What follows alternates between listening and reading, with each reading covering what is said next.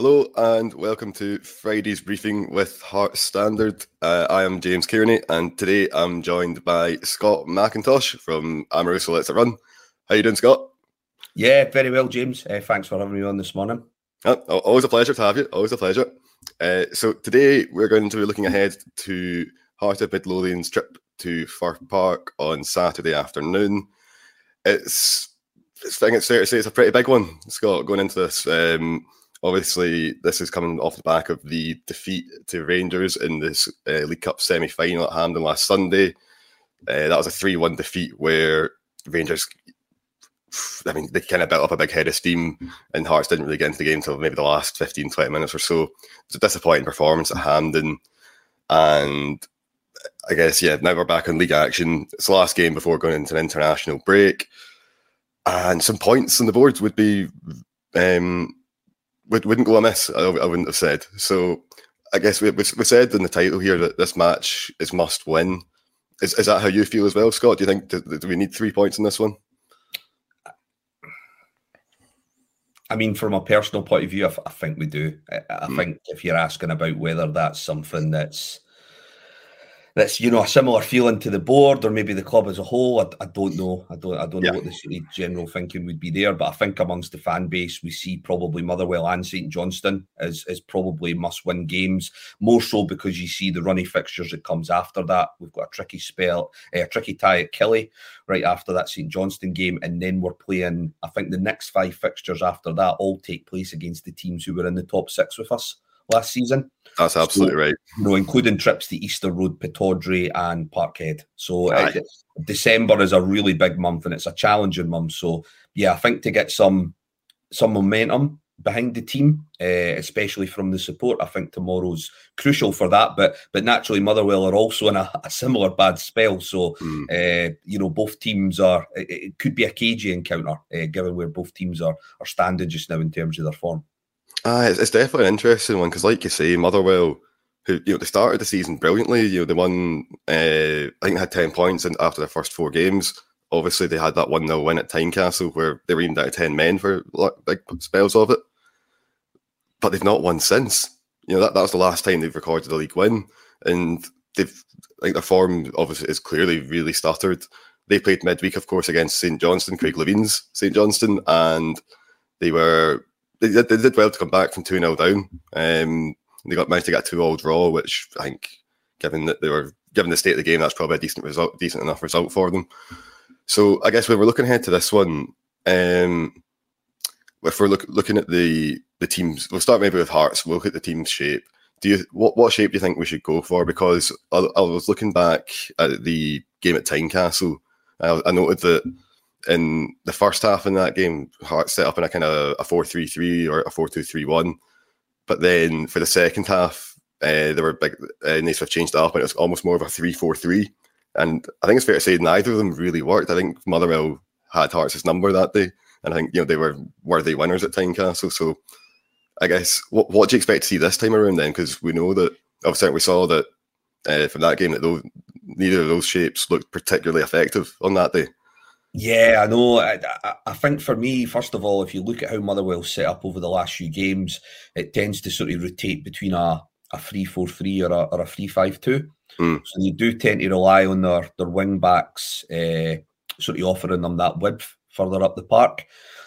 So I, I, know we've I know we've had a free at the back recently, and there's been some games where I, I think that's worked, and then some games where it hasn't. But for me, if we were to match Motherwell formation against formation. My concern then is then it becomes all about individual battles. And my concern is that Motherwell would would win the majority mm. of them. So I do think we maybe do need to go back to that flat back four. Uh, I know that in terms of personnel, that could be a, a bit of a challenge, in particular uh, in the right back situation. But I, w- I would go with a flat back four, and I would probably go with a four-two-three-one. Uh, I think it's vital that we, you know, we play with some pacey wide players and we pin back their wing backs as best as we can and get mm. them into a five shape. Uh, my concern is that if we go three five two, the opposite happens, and unfortunately, we're not we're not a team that's very adept to playing counter-attacking football because we just don't have enough pace within the squad. Mm. So my issue would be if we went with a 3-5-2, it would become a very sort of 5-3-2 shape, uh, particularly out of possession. And then the problem is I just don't think we, we get that transition quick enough and we just don't have the players for it. So yeah, although I would agree it didn't work at Tynecastle, but I do think that's how we need to set up tomorrow. Uh, you, you make a good point about Motherwell. Like we know that they are a physical team. We know that they're they're battling. We know they're very good on, the transition, on on the counter attack. That's where that's where their strengths lie. And we know like you say, I think if you get into those kind of man for man physical battles, that's exactly what Motherwell want. That's exactly how they want to play. So I think yeah, you're right. I think you need to try and avoid that where possible. Um, I guess we're looking at the defence then. So um, as we say, we right back, we'll, we'll, go on to speak about that, about who, who should play there. But I guess if we're if we're going to the back four, that probably means that one of Alex Cochrane or Stephen Kingsley misses out. Um, so do, unless maybe Cochrane plays a wee bit further up, but again, that's we've tried that experiment before. I don't think it's always paid off.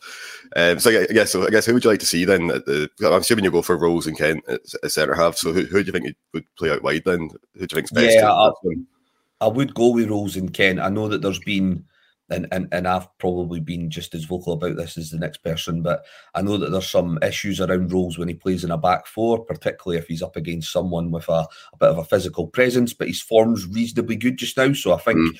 taking him out the team would be bad for sort of long term aspirations with regards to Rowles. And I would go with Alex Cochrane at, at, left back. I just think that in terms of getting up and down the park, he offers us more than Stephen Kingsley. I think Kingsley is potentially a better fullback than Cochrane. Mm. But again, thinking about it in a proactive sense, I'd, I'd like to see someone who can maybe support our, our sort of wide players. And I think Cochrane's good in that role. Uh, so yeah, that's how I would set up in particular with those three. Uh, mm that sort of flat back four system. I, guess one of the things as well that I mean you pointed out there that Rowles sometimes when it's the back four, he can get sometimes the opposition are targeting him, or sometimes he doesn't look particularly well suited to these big physical contests. Can't help but notice that obviously Mother have got this uh, the guy unknown from Arsenal, Mika Biereth, who's you know he started off really well, had an injury, he's come back at a team, he's still been scoring goals again. He's exactly the kind of player that could be a real handful for someone like Rowles, right? Yeah, yeah, definitely. I just think that I think he'd also be a handful against Kingsley. I, I, I mm. just think he's, he's a looks a very good acquisition for Motherwell, does, yeah. and I think we've just got to focus on what we can do in a, in a positive light. Mm. And again, I think Rowles has been pretty steady over the last few weeks. I think his form's been better, uh, and I would and I would stick with him just now, uh, and I would stick with him and Kent at, at centre half. Nah. Well, again, I guess we'll talk about right back then because like you touched on, this is maybe a, a wee bit of a problem position at the moment. Um, obviously, uh, Hearts will have their press conference later on today, so we'll have an injury update uh, coming out about lunchtime once we've once we had a chance to speak to them. But as it stands, uh, I believe Odel Offiah's uh, out again. He's got this uh, some sort of injury that's um, people haven't really explained exactly what's going on there. Um, obviously, Nathaniel Atkinson's still out. He won't be back anytime soon. And that kind of just leaves you really with Toby Sibbick.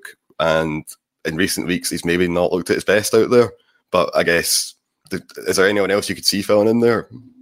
I think this is a game that's primed to, to give Adam Forrester a start. I, I just think right, okay, yeah. now's the time to go with it. I actually think if Steven Naismith is being cute about this, I would look at it as, you know, the fans are probably more inclined to cut a youngster some slack in that position compared to Toby, who's, you know, been on a bad runny form, mm. uh, in particular when he has been relied upon to sort of offer some support for that right right back or right. I think more predominantly from a right wing back role. I think he struggles positionally in that right back. He's he's okay. He actually showed up pretty well in the first half at right back against Hibs before he got sort of switched along after mm. the after the injury to Kingsley. Uh, but yeah, I, I, think now's now's a chance. Now's the time to give a couple of these guys a chance. You know, it's I think it's well documented that one of the positives in bringing in Steven Naismith would be that he would already have a, a very good knowledge of the under 18 squad and that we would finally start to see some of these guys maybe get an occasional appearance or, you know, a few appearances off the bench. Forrester, I noticed, was on the bench last week. And for mm-hmm. me, you know, that should be a case of, well, he's on the bench because he's next in line if something happens with Toby Sibbick. Now, though there's nothing injury related to Toby, I would say that his performance over the piece last week should dictate that someone else comes in. If you're not offering youngsters a chance when they can, I mean, I'm sure Adam Forrester can clearly see what we're all seeing that mm. Toby Sibbick's struggling out of position. That then starts to have an impact on their mentality because they then start to think, well, this is just going to be another one of these cases of jam tomorrow. Like it's, mm. it's never going to happen because if it was, surely it happens when your two natural fullbacks are both injured and the guy who's filling in doesn't look particularly comfortable. So I think we've got to bite the bullet with that. I'd love to see Adam Forrester getting a start. I'm not totally convinced it'll happen, but mm. I'd love to see it. I'd love to see it. I, I guess the, the other side of that would be though is that I mean, we're talking about how this is a really important game for Hearts. How you know it's obviously the, these games, these fixtures coming up, getting points on the board the next two three games is massive. Is, is it fair to play to throw a young guy in and, and you know into that scenario where you know it's going to be a tricky away day, it's going to be a big physical battle, and again there's going to be there's a lot of expectation on him. So I, I, some, some might say, oh, Joe, maybe you shouldn't maybe you shouldn't be throwing players into a scenario like that. But it's, obviously it's you should definitely, right? Yeah, I mean it is sink or swim. I, I would yeah. agree with that. The only thing, the only thing that offers me any sort of hope is the fact that, and although this is going back maybe you know a bit a bit too far back, but you know in the mid '90s when Jim Jeffries came in, we found ourselves bottom in October. He brought in two or three experienced players from abroad, but what he also done was he started to give an extended run to the likes of Paul Ritchie and Alan McManus, who had never played before. Mm. And then Gary Locke found himself captain at the age of 20. I think sometimes you've just got to take that risk and just hope that the reward outweighs the risks. Uh, and, and for me, again, you know, I, I think that fans are, I think that they're reasonably patient when it comes to young players. Of course, yeah. the fans would get behind them. So although I, I understand that it's a it's a big fixture to throw someone in, I do think that the time has come. You know, we're, we're at a stage where I, I, don't see any other option unless naturally if the formation is that they do you know stick with the free there is a possibility that they could maybe stick Alan Forrest in there at right mm. wing back uh, but but yeah if they go with the four I'd, I'd love to see Forrester start yeah. Uh, you make a compelling argument. Yeah, I'm, I'm, I'm half tempted to chuck him into my predicted lineup later on. I'll see. I'll see how they get. I'll see what happens at the press conference first. See, see what happens with injury news.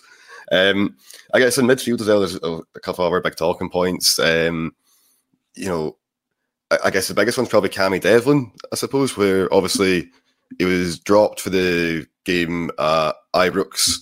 He then started against Livingston, but was, came off at half time. And then in, again, again for this uh, semi final against Rangers, again dropped on the bench. Do you, do you think we'll see him again? Because he seems to be maybe.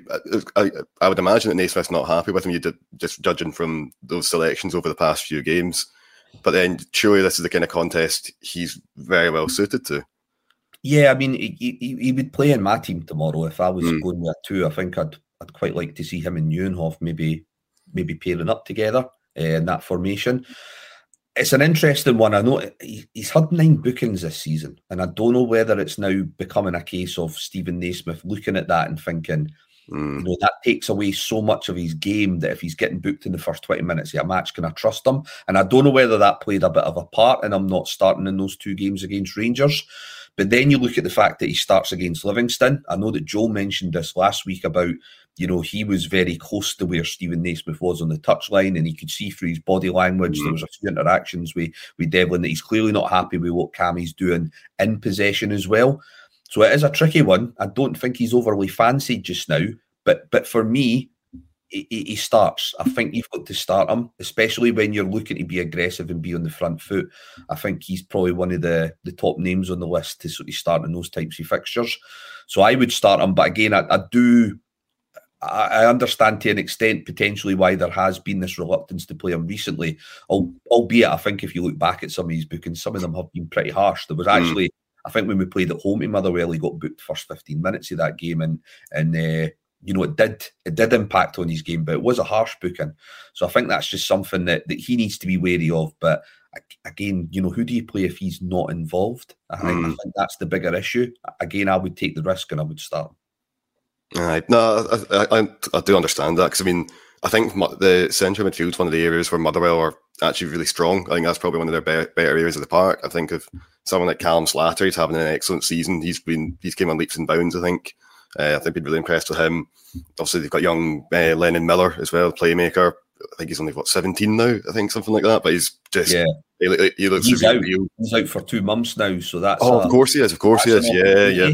That's but, a if, if you look at Motherwell under Steven Hammell, they they really preferred that system where it was Spittal and Slattery playing in the middle mm. of the park, and then Harry Paton was coming in occasionally as well. Now they're all good players with the ball at their feet, but they don't like to do a lot of running off the ball, particularly going back the way. They're maybe mm. fine maybe in the final third, but they're you know none of those players are particularly great in 50-50 battles what Motherwell done as soon as Kettlewell came in last season was address that, and they brought in Dean Cornelius, who's no longer at the club, but he was somebody who offered them that drive and those legs. And then since the summer, like you say, Lennon Miller's been the one who's came in to offer that that sort of uh, option, but he's now out for two months, so there is an opportunity there in the midfield for us to get a foothold, uh, and and that's why I would play Devlin and Nieuwenhof. I just think we need two players that are going to you know, harass and sort of harry the ball. And, mm. and, and, albeit they might not be able to offer us a lot in that final third, uh, but the you know the hope would be that you know they're able to press on their players enough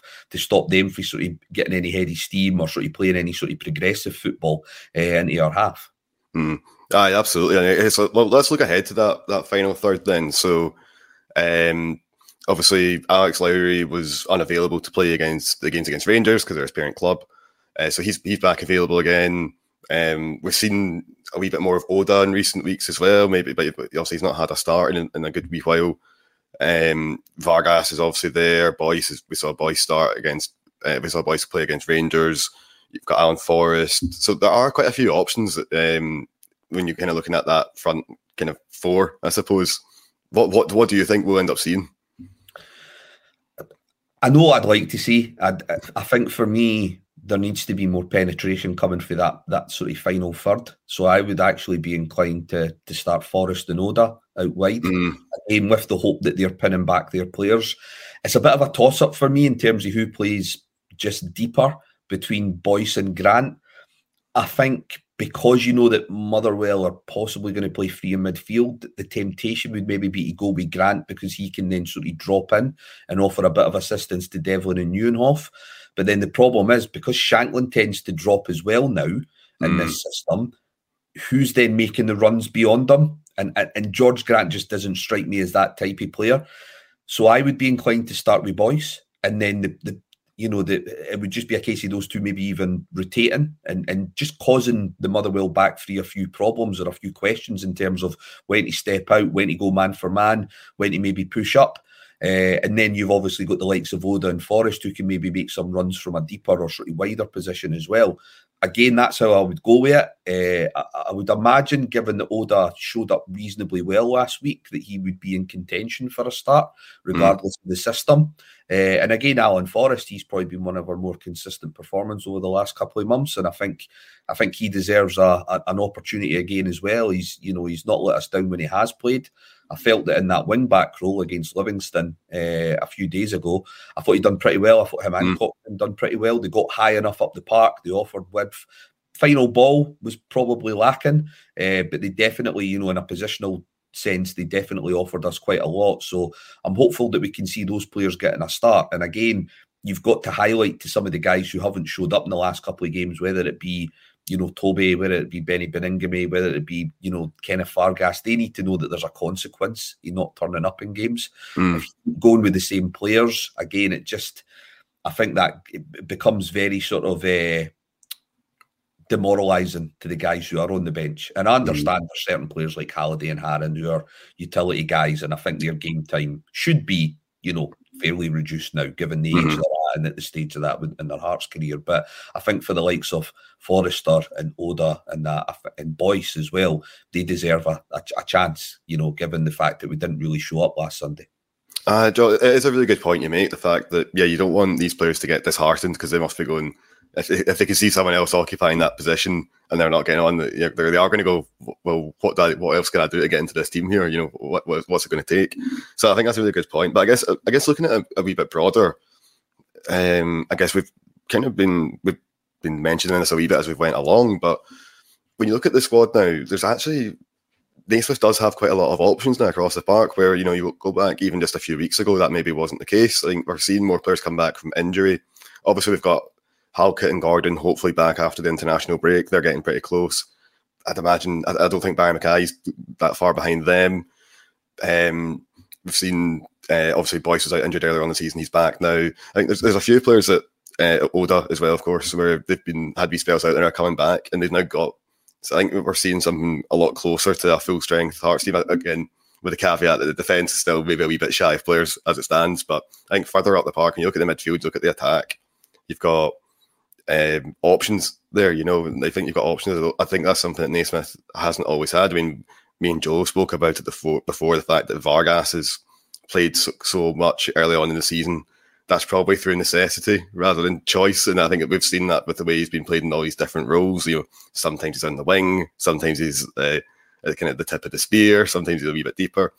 So I think that having these different options can only be a good thing. Because I think as well, the, the, the thing is well when you look at it, when you go through these positions and look at it kind of man for man, it's a lot of time is you've got yeah, maybe two or three players that can play in the one position, but they all offer something a wee bit different as well. And I, I think that's really important, particularly if it's gets to you know 60 minutes and the game's still nil nil and you need to try to change something, try and inject a bit of diff- um, a bit of creativity.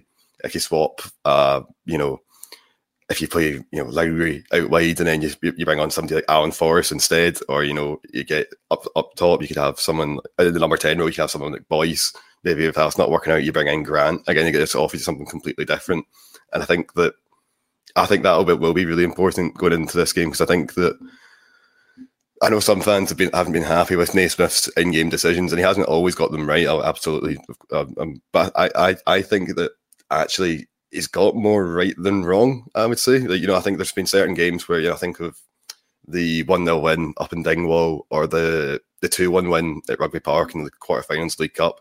Those were games where Naismith changes won the match. You know, he, he saw what was going going wrong he identified the problem, provided a solution, and then Hearts got the win. So again, I, I wouldn't be surprised again if uh, Saturday's game it might well again once again be defined by you know reacting to what the opposition are doing, or you know finding out, you know saying, oh, there's a wee gap that needs exploited, or do you know we need to strengthen up this area. We could do a wee bit better in that area of the park. And I think finding those in-game solutions, particularly against someone like Motherwell, I think that's going to be really important. But I don't know. How, how do, what do you think about that? Do you think that's the case, or about no, I think that's a fair assessment. I, I, think if you compare the two squads, and Motherwell have obviously got their, their injury problems just now. You know they've got Paul McGinn out as well, so that'll mm. cause a bit of a reshuffle at the back. Uh, so yeah, I, I, think if you look at both benches tomorrow and who we should, you know, assuming who we should have available, there's options there for somebody like maybe an Alex Lowry or a Kenneth Vargas to come in when the game's a bit more stretched. I think that's where Vargas needs to be used just now. I think we need to be utilising them in the same way we did against Livingston you know, defenders have maybe had to defend for 60 minutes and they maybe start to lose that little bit of concentration. Mm. I think that's where somebody like Vargas can maybe have a bit more of an impact just now in this Hearts team. I think Tagawa as well. I think we need to try and drip feed him back in. I know there's there was an article yesterday with Barry Anderson regarding, you know, his frustration. He's obviously struggled to adapt to the game. Uh, and and you know we're finding ways to try and do it, but I think trying to get him some minutes as well uh, mm. is kind of key to that. So yeah, there's definitely options here if we're in the right if we're in the right situation in that match. And again, this is this is the problem. I think to be fair to Naismith, I think there's been games where he's made the right subs, but we've found ourselves with too much to do by that time. And, mm. and I think probably Motherwell at home is a good example of that, where you know he brought on the likes of Boyce, the likes of Grant, players who can make those runs across a back four and who can give them something different to think about. But because they were already in a 1 0 position and then went down to 10 men, you weren't really finding those pockets of space that you maybe would in the last quarter of the game.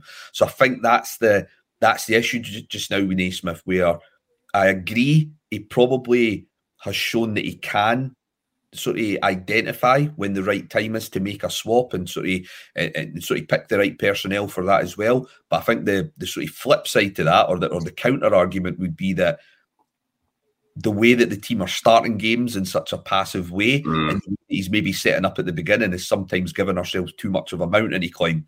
So it's it's trying to fix that. But I agree with you. There have been like like you said there those two games in particular where you know he's made subs and they've made very instant sort of impacts off the off the back of coming on. And hopefully tomorrow, if that's something we need to rely upon, we should have more of that in our locker compared to Motherwell. Oh, you, you kind of touched on it there, but um, obviously a lot of the time this season, I mean, we know that Hearts have been slow at the traps uh, in the first half, in particular. We know that goals have been a problem generally. You know, creating like high quality chances that's been a problem. So I guess this kind of leads me on to the, what do you think is more important uh, come Saturday? Is it just getting the three points, or is it the the performance as well? Do we need to see a good team performance here, or is it just points on the board be on end? I think we're at points at the board stage just now. Mm.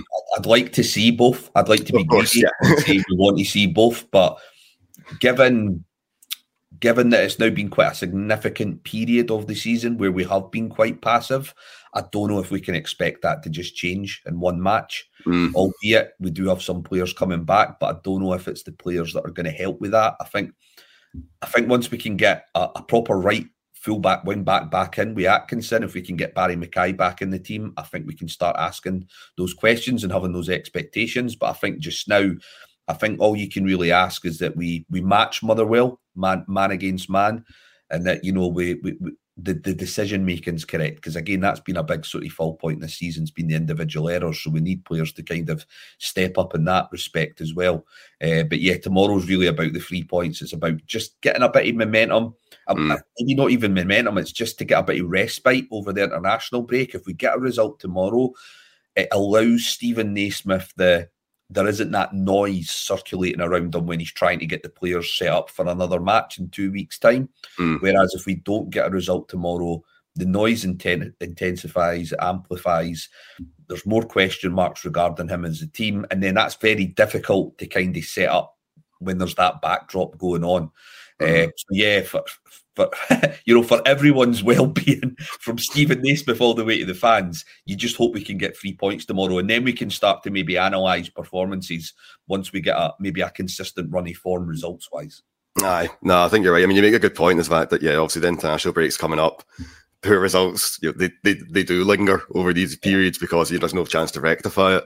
So I think you're right there. Um, I, I guess one of the things that I'm quite keen to see, I think, is I would like to see some more a bit more urgency, I suppose. I mean, me and Joe have certainly talked about it a lot. I know Joe did an analysis piece after the Rangers game, just talking about, particularly during uh, when Hearts have got the ball and building up, there's too many kind of easy passes, to safe ones, and not enough risks. You know, not enough players. You know, if I mean the, the I think there was one bit that we, we both pointed out from Sunday's game where Baningime had the ball. I think it's Baningime at centre mid, and then he could have played in Cochrane, and then obviously, and then Cochrane could have advanced right up the wing back. Instead, he plays it back to Rowles, and then plays it to Cochrane, and then by the time he's done that, Rangers are back in position. So again, I think that, that was a really telling example of something we've seen a lot this season, where it's just you know the a kind of a more progressive pass is there and it's on, but Hearts will tend to take the safe option, and I guess that that's something that I'm quite keen to uh, I would again, it's not one of these things like you say earlier. It's not going to happen overnight. It's not going to be like going to wake up one day and just start playing like that.